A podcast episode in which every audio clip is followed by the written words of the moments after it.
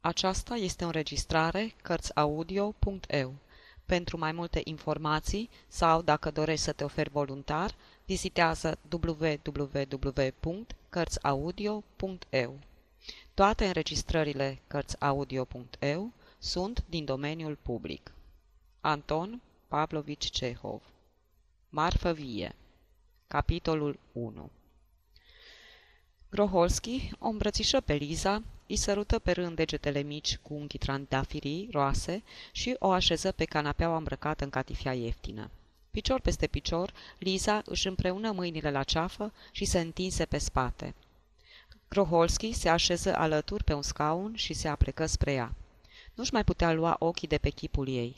Ce drăgălașă îi se părea, așa luminată de razele soarelui, care se vedea prin fereastră asfințind auriu, ușor înveșmântat în purpură. Scălda salonul și pe Liza, într-o lumină vie și totuși blândă, îmbrăcând totul într-o pulbere de aur. Groholski nu se mai sătura privind-o. Totuși Liza nu era ceea ce se cheamă o frumusețe desăvârșită. Avea o față mică, de pisică, ochi căprui și un năsuc cârn, părul nu prea bogat, dar cârlionțat și negru ca chinorosul, boiul puțin tel, dar grațios, bine proporționat și mlădios ca al țiparului. Pe lângă toate, mai era și atât de proaspătă și de plină de nuri. Mie unul, dar să lăsăm gustul meu la o parte. Groholski, răsfățatul femeilor, care iubise și uitase de atâtea ori în viața lui, vedea în ea o frumusețe. O iubea și iubirea e oarbă, găsește în oricine frumusețea ideală. Ascultă, iubita mea, începu el, privind-o drept în ochi. Am venit să stăm de vorbă. Dragostea nu suferă nimic nelămurit, necristalizat. Vezi tu, raporturile noastre, am vorbit și ieri despre asta, Liza. Să încercăm să dezlegăm astăzi problema ridicată ieri. Hai să hotărâm împreună. Ce-i de făcut? Liza căscă și, încrețindu-și fruntea, își trase de sub cap mâna dreaptă. Ce-i de făcut?" repetă ea întrebarea lui Groholski, dar cu glas moale. Ei da, ce-i de făcut? Hotărăște tu, cu căpșorul tău înțelept. Te iubesc și un om care iubește nu poate să accepte ca femeia iubită să aparțină altuia. Când iubești, ești mai mult decât egoist. Simt că nu mai poți să te împart cu bărbatul tău. Îl sfâșii în gând de câte ori mi-amintesc că și el te iubește. În definitiv, tu mă iubești pe mine. Prima condiție a dragostei nu este oare libertatea de plină? Dar tu nu ești liberă. Nu înțeleg cum pe tine nu te scoate din sărite gândul că omul acesta stă veșnic pe capul tău. Un om pe care nu-l iubești, pe care poate îl urăști chiar, ceea ce ar fi foarte firesc. Asta în al doilea rând. În al treilea rând? ce în al treilea rând? A, da. Îl înșelăm și asta nu-i cinstit. Adevărul înainte de toate, Liza. Jos cu minciuna. Și atunci, care-i părerea ta? Cum? Nu ghicești. Socotesc necesar, chiar absolut necesar, să-i aducem la cunoștință legătura noastră, să-l înlăturăm și să începem o viață liberă. Și una și alta trebuie făcute cât mai curând. Ai putea bună oară să ai chiar diseară o explicație cu el. E timpul să sfârșim odată povestea asta. Ție, nu ți ele hamite să iubești pe furate? Să am o explicație? Cu Vania? Ei, da. Cu neputință. Ți-am spus și ieri că asta e cu neputință. Și de ce? O să se supere, o să înceapă să țipe și o să ne facă fel de fel de mizerii. Parcă nu-l știi cum e. Doamne ferește, nici vorbă nu poate fi de explicație. Frumoasă soluție ai mai găsit și tu. Groholski își trecu mâna peste frunte și oftă. Da, spuse el, va fi mai mult decât supărat. Îi răpesc fericirea. Te iubește? Da, mă iubește, mult. Mare pacoste. Nu știi cum să o scoți la capăt. E o ticolășie să ne ascundem de el și o explicație la roborâ. A furisit în curcătură. Atunci, ce facem? Groholski căzu pe gânduri. Fața lui palidă se întunecă. Să rămânem întotdeauna ca acum, spuse Liza. N-are decât să afle singur, dacă vrea. Dar asta nu-i cinstit. Și pe urmă ești a mea și nimeni n-are dreptul să creadă că nu mi-aparții mie, ci altuia. Ești a mea, nu te las nimănui. Mi-e milă de el, Dumnezeu mi-e martor cât mi-e de milă, Liza. Când îl văd, mi se strânge inima. Dar ce să fac? Tu nu-l iubești. Atunci, de ce să te chinuiești cu el? E absolut necesar să avem o explicație. O să-i arătăm care e situația și ai să vii la mine. Ești nevasta mea, nu a lui. Să facă ce-o vrea. Până la urmă își biruie el durerea într-un fel sau altul. Nu-i primul și nici ultimul. Vrei să fugim? Ce zici? Spune repede. Vrei să fugim? Liza se sculă și se uită la Groholski. Să fugim? Da, la mine, la moșia mea. Pe urmă ne vom duce în Crimea și îi vom explica totul printr-o scrisoare. Putem fugi la noapte. Uite, avem un tren la unu și jumătate. Ce zici, vrei? Liza se scărpină la rădăcina nasului și rămase pe gânduri. Bine, spuse ea și dintr-o dată începu să plângă. Pe obrăjori începură să-i joace pete roșii, ochișorii îi se umflară și toată fața ei micuță, ca de pisică, fu scăldată în lacrimi. De ce plângi?" se neliniști Groholski. Liza, scumpa mea, ce-i cu tine?" Nu-mi spui. Uită-te la mine. Ce ai?" Mămicule, de ce ești necăjită?" Liza întinse brațele spre Groholski și se anină de gâtul lui. Începu să plângă și mai tare. Mi-e milă de el," bolborosi Liza. Nici nu știi ce milă mie." De cine?" De va... de Vania." Și crezi că mie nu mi-e milă?" Dar ce putem face?" E adevărat, va suferi din cauza noastră. Va suferi și ne va blestema. Dar ce suntem noi vinovați dacă ne iubim?" Abia rostise ultimul cuvânt când sări ca ars înapoi și se așeză într-un fotoliu. Liza se desprinse și ea ca fulgerul de gâtul lui și se lăsă pe canapea. Roșii ca focul, amândoi lăsară ochii în jos și începură să tușească. Un om înalt, lat în umeri, de vreo 30 de ani, în ținuta de serviciu a funcționarilor de stat, intrase în salon. Intrase pe nesimțite. Numai zgomotul ușor al unui scaun, de care se lovise lângă ușă, îi înștiințase pe amanți de sosirea lui și îi făcuse să-și întoarcă brusc capul. Era soțul. Prinseseră de, însă de veste prea târziu. Soțul îi văzuse pe Groholski ținând-o pe Liza de mijloc și pe Liza aninată de gâtul alb, aristocratic, al amantului ei. Ne-a văzut, se gândiră în același timp și Liza și Groholski, neștiind ce să facă cu mâinile, deodată grele, și cum să-și ascundă de rușine ochii. Fața rumenă a soțului înmărmurit se făcuse albă ca varul. Tăcerea chinuitoare, o tăcere ce-ți răscolea măruntaiele, ținu vreo trei minute. Ah, aceste trei minute! Groholski își mai aduce și astăzi aminte de ele. Primul care se mișcă și rupse tăcerea fu soțul. Se îndreptă spre Groholski și, schimonosindu-și fața într-o strâmbătură fără noimă, ce voia să aducă zâmbet, îi întâinse mâna. Groholski strânse ușor mâna aceea moale și asudată, scuturat de un fior, ca și cum ar fi strivit în palmă o broască vâscoasă. Bună ziua!" bolborosi el. Ce mai faci?" întrebă soțul cu glas răgușit și atât de stins, încât abia se auzi, și se așeză în fața lui Groholski, potrivindu-și gulerul la ceafă. Și din nou se așternu o tăcere chinuitoare. Dar aceasta nu mai era atât de nefirească. Clipa critică, cea grea, cea care dovedea lipsă de caracter, trecuse. Acum, celor doi bărbați nu le mai rămânea decât să-și ascundă tulburarea, aprinzând o țigară sau făcând orice alt gest neînsemnat. Amândoi simțeau o poftă nebună să se ridice și să plece. Totuși, ședeau locului, fără să se uite unul la altul, își chinuiau barba cu degetele și își răscoleau creierii înfierbântați, căutând o ieșire din situația nespus de grea în care se găseau. Amândoi asudaseră. Amândoi sufereau la culme și fiecare simțea față de celălalt o ură sălbatică. Le venea să se arunce unul asupra altuia, dar cum să înceapă și care să înceapă primul? Cel puțin dacă n-ar fi fost ea de față. Te-am văzut aseară la club, bolborosi Bugrov, așa se numea soțul.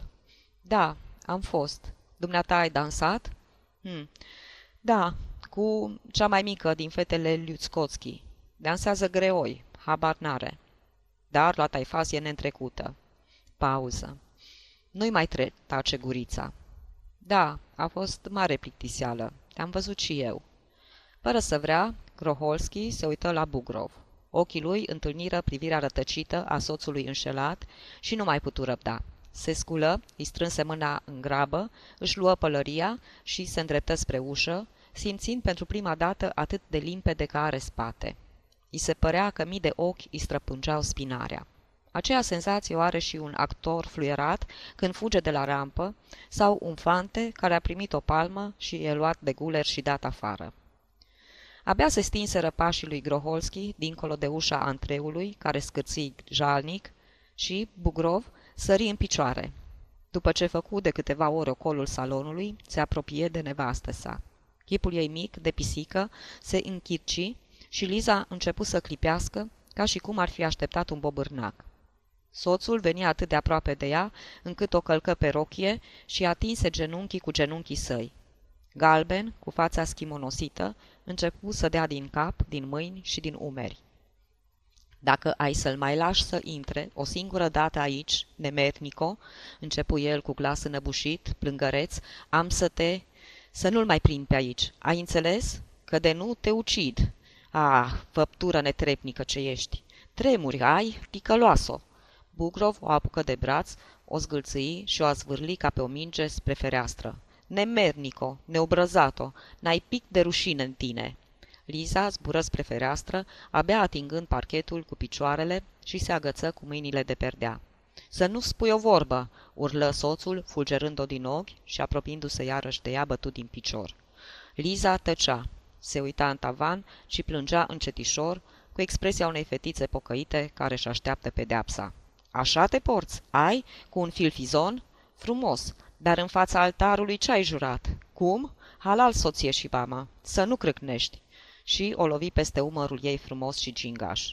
Taci, nemernico, las că-ți arăt eu. Dacă maua asta îndrăsnește să se mai arate o singură dată pe aici, dacă te mai văd o singură dată, ascultă-mă bine, cu acest ticălos, să nu-mi cer îndurare. Și pe el îl ucid. Ce mă costă? Hai, șterge-o, piei din ochii mei. Bugrov își șterse cu mâneca fruntea și ochii și începu să se plimbe prin salon, în timp ce Liza, plângând cu hohote, cu umerii scuturați de suspine și trăgându-și năsucul cârn, începu să cerceteze dantela perdelelor. Ție capul plin de prostii, toanto!" țipă el. Te-au apucat pandaliile. Te lași în voia lor. Asta nu admit să o știi. Să nu îndrăznești. Să nu aud. Dacă vrei să faci asemenea lucruri, n-ai decât să pleci. Nu ai ce căuta în casa mea. Marș de aici, dacă înțelegi să... Din moment ce m-ai luat, uite pe filfizonii ăștia, scoateți din cap. Toate astea sunt numai prostii, să nu te mai prind cu așa ceva. Și să nu crâcnești, să faci bine să-ți iubești bărbatul. Pe el ai luat, pe el să-l iubești. asta -i. Nu-ți ajunge unul. Hai, șterge-o că de nu, călăilor. Bugrov tăcu o clipă, apoi începu iar să strige. Șterge-o când îți spun, du-te în odaia copilului. De ce plângi? Tu ești vinovată și tot tu plângi. Ei, comedie! Anul trecut te-a aruncat de gâtul lui Petca Tocicov. Acum iată-te de gâtul acestui diavol, Doamne, iartă-mă. Tu, ar fi timpul să înțelegi cine ești. Ești soție, ești mamă. Ții minte ce scandal a fost anul trecut? Vrei să se întâmple și acum la fel? Tui! Bugrov oftă adânc și în odaie se răspândi un miros de xerex. Abia se întorsese de la un prânz și era ușor cherchelit. Nu-ți cunoști îndatoririle. Nu. Pe toate ar trebui să vă descălească cineva. Nu v-a băgat nimeni mințile în cap. Mamele voastre erau și ele rele de muscă și acum vrei să faceți și voi la fel. Plângi, da, ai de ce plânge. Bugrov se apropie de nevastă sa și îi smulse din mâini perdeaua. Nu mai sta la fereastră. Ar putea să te vadă cineva plângând. Acum lasă. Și altă dată să nu se mai întâmple. De la îmbrățișară și până la scandal nu-i mult. Gândește-te și tu. Crezi că mie mi-ar fi plăcut să port coarne? Și ai să mi le pui, dacă ai să continui să-ți faci de cap cu toți mitocanii. Acum, destul. Altădată să nu mai... Eu nu-s... Liza... Ei, hai de lasă! Bugrov oftă și iar o învălui într-o răbuvnire de xeres. Ești încă tânără și prostuță, nu înțelegi nimic. Eu nu-s niciodată acasă, iar ei profită, Trebuie să fii deșteaptă și să bași de seamă. Sunt în stare să te ademenească. Și așa ceva n-aș putea să mai îndur. M-ar da gata. Ar fi sfârșitul, nu mi-ar mai rămâne decât să mor. Dacă m-ai înșela, aș fi în stare de orice. Te-aș omorâ în bătăi și te-aș da afară. Atunci nu ți-ar mai rămâne decât să te duci la pușlamalele tale. Și Bugrov șterse cu palma sa mare și moală, horibile dictu, fața udă de plâns a trătătoarei. Se purta cu nevastă sa care avea 20 de ani, ca și cum ar fi un copil. Ajunge acum. Te iert, dar să știi că altă dată să te ferească Dumnezeu. Te iert pentru a cincea oară, dar a șasea oară nu te mai iert. Pe Dumnezeul meu, pentru așa ceva nici cel de sus nu te-ar ierta. Bugrov se aplecă înainte și întinse buzele grase spre căpșorul Lizei, dar nu apucă să o sărute. În vestibul, în sufragerie, apoi în salonul cel mare, se auziră uși trântite și Groholski intră val vârtej în salonaș. Era galben la față și tremura. Dădea din mâini, își mototolea pălăria scumpă, iar haina flutura pe el ca pe un cuier. Părea să fie pradă unui zbucium de nedescris. Zărindu-l, Bugrov se îndepărtă de nevastă sa și începu să privească prin cealaltă fereastră. Groholski se apropie în fugă de el și, fără să se uite la nimeni, dând din mâini și răsuflând la nevoie, începu cu un glas tremurat. Ivan Petrovici, să încetăm comedia asta, să nu ne mai înșelăm unul pe altul. Ajunge. Eu nu mă mai simt în stare să continui astfel. Dumneata fă cum crezi, dar eu nu mai pot. Găsesc că e respingător și mâșav. E revoltător. Înțelegi odată că e revoltător. Kroholski se neca și se nebușa. E cu totul contrar principiilor mele, reluă el. Și dumneata ești om cinstit. Dar ce vrei? O iubesc. O iubesc mai mult decât orice pe lume. Ai văzut singur că... Mă simt dator să ți-o spun. Dar eu ce să-i spun? se întreba Ivan Petrovici. Trebuie să-i sprăvim odată. Comedia asta nu mai poate dura. Toate acestea trebuie să-și găsească o soluție. Groholski trase cât mai mult aer în piept și urmă. Nu pot să trăiesc fără ea. Și nici ea nu poate trăi fără mine. Ești un om cu mintea luminată. Vei înțelege că în asemenea condiții viața dumitale de familie nu mai e cu putință. Femeia aceasta nu mai e a dumitale. Ce vrei? Așa-i. Te rog să privești toate astea dintr-un punct de vedere uman, cu indulgență. Ivan Petrovici, înțelegi odată că o iubesc și că o iubesc mai mult ca pe mine însumi, mai mult ca orice pe lume și că-i peste puterile mele să năbuș această dragoste. Dar ea? întrebă Bugrov pe un ton posomorât, puțin ironic. Întreabă, da, întreabă. Pentru ea, a trăi cu un om pe care nu-l iubește, a trăi adică cu dumneata, iubind pe altul, înseamnă, înseamnă un chin. Dar ea, repetă Bugrov de data aceasta fără nicio ironie, ea, ea mă iubește pe mine. Ne-am îndrăgostit unul de altul, Ivan Petrovici. Omoară-ne, disprețuiește-ne, alungă-ne, fă ce vrei, dar nu mai suntem în stare să-ți ascundem adevărul. Suntem de față amândoi. Judecă-ne cu toată asprimea unui om căruia ți-am luat, căruia soarta i-a răpit fericirea. Bugrov se făcu roșu ca un rac fiert și trase cu coada ochiului la Lisa. Începu să clipească. Degetele, buzele și pleoapele prinseră să-i tremure. Sărmanul. Ochii Lizei, care plângea, îi spuneau că Groholski avea dreptate și că situația era serioasă. Ce să mai spun?" bolborăsi el. Dacă amândoi, în ziua de astăzi, dacă e așa... Dumnezeu ne e martor, strigă Groholski cu glas pițigăiat, că te înțelegem. Cum am putea să nu te înțelegem, să nu simțim? Știu ce suferință îți pricinuim. Dumnezeu mi-e martor. Dar fii îngăduitor, te rog din suflet, nu suntem vinovați. Dragostea nu e o vină, nici o voință nu-i se poate împotrivi. Dă-mi-o, Ivan Petrovici, las-o să plece cu mine. ia orice vrei pentru chinurile dumitale, ia-mi viața, dar dă-mi-o pe Liza. Sunt gata să fac orice. Spunem cu ce aș putea să ți-o înlocuiesc, măcar în parte. În schimbul acestei fericiri pierdute, pot să-ți dau altă fericire. Pot, Ivan Petrovici. Mă învoiesc la orice. Ar fi o josnicie din partea mea să te las fără nicio compensație. În clipa de față te înțeleg. Bugro făcu un gest desnădăjduit cu mâna, ca și cum ar fi vrut să spună pleacă odată pentru Dumnezeu, ochii începură să îi se învăluie într-o umezeală trădătoare. Acuș aveau să vadă cu toții că e un om plângăreț. Te înțeleg, Ivan Petrovici, dar pot să-ți dau altă fericire, pe care n-ai gustat-o încă. Spune ce vrei. Sunt un om bogat. Sunt fiul unui om cu influență. Poate că vrei. Spunem cât. Inima lui Bugrov început deodată să bată cu putere. Se agăță cu amândouă mâinile de perdea. Spune! 50 de mii? Ivan Petrovici, te implor! Asta nu-i mită, nu-i cumpărare.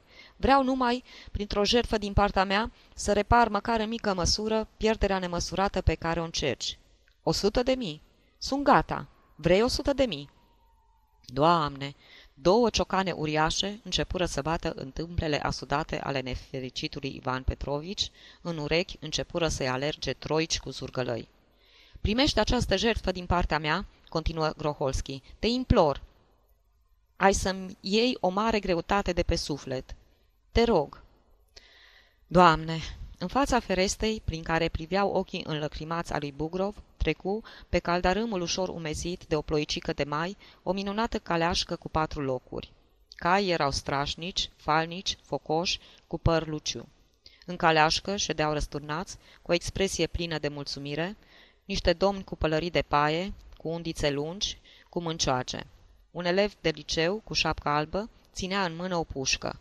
Se duceau afară din oraș să pescuiască, să vâneze, să ia ceaiul la aer curat, pe meleagurile binecuvântate, unde se zbenguia odinioară prin lungi și pajiști micul Bugrov, fiul diaconului satului, un băiețaș desculț, ars de soare, dar atât, atât de fericit.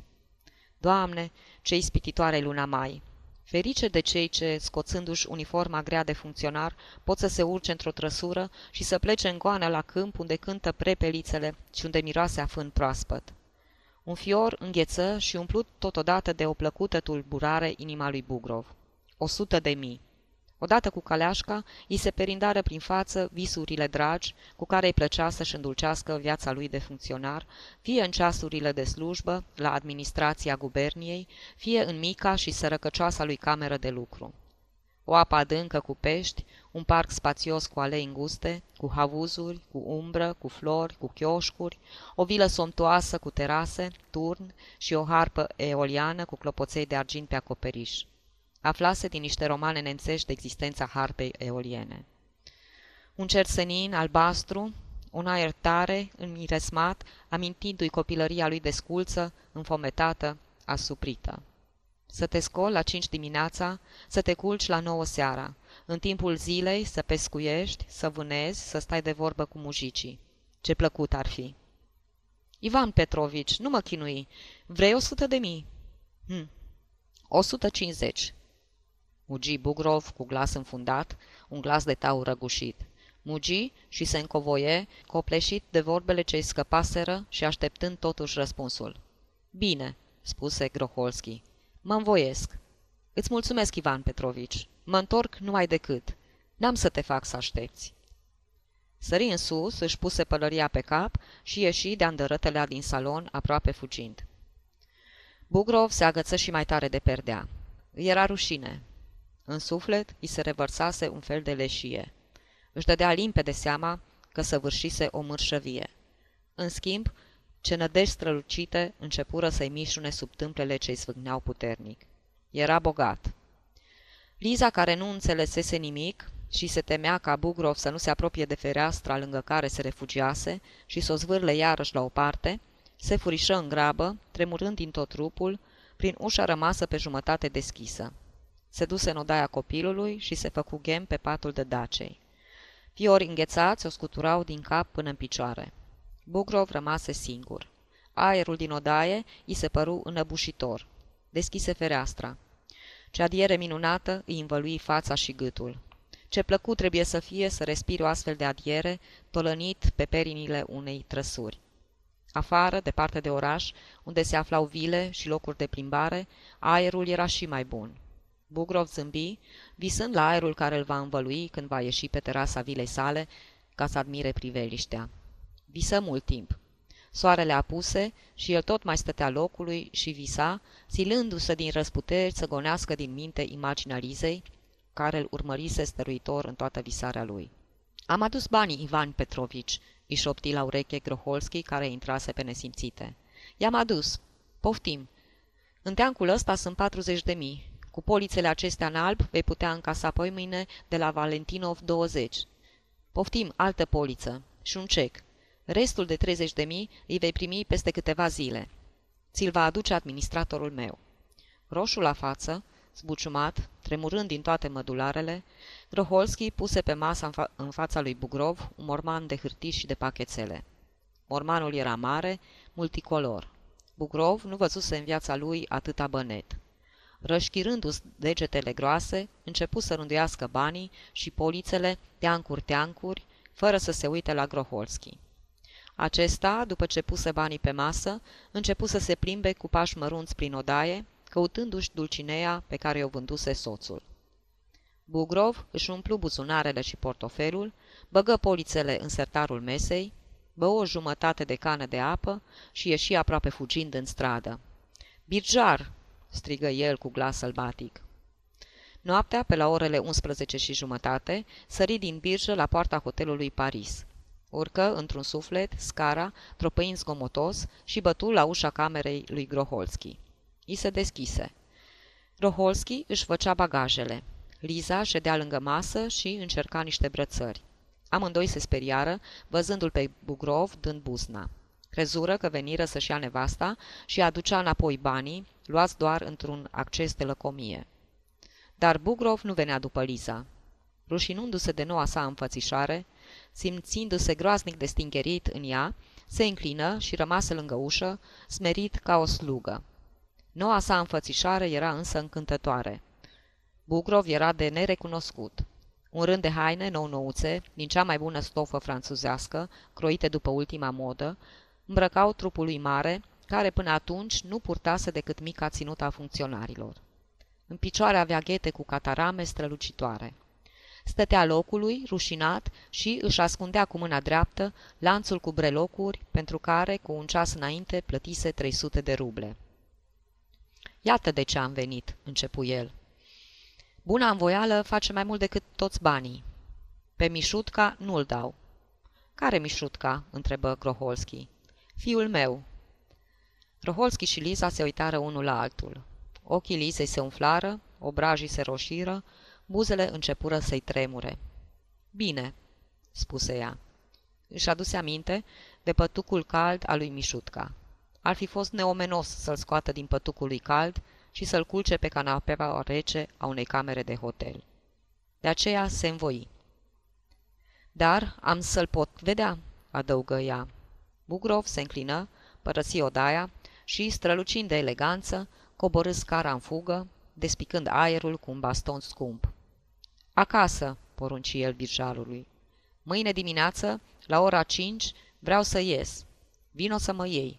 Dacă dorm, trezește-mă. Mergem afară din oraș. Sfârșit.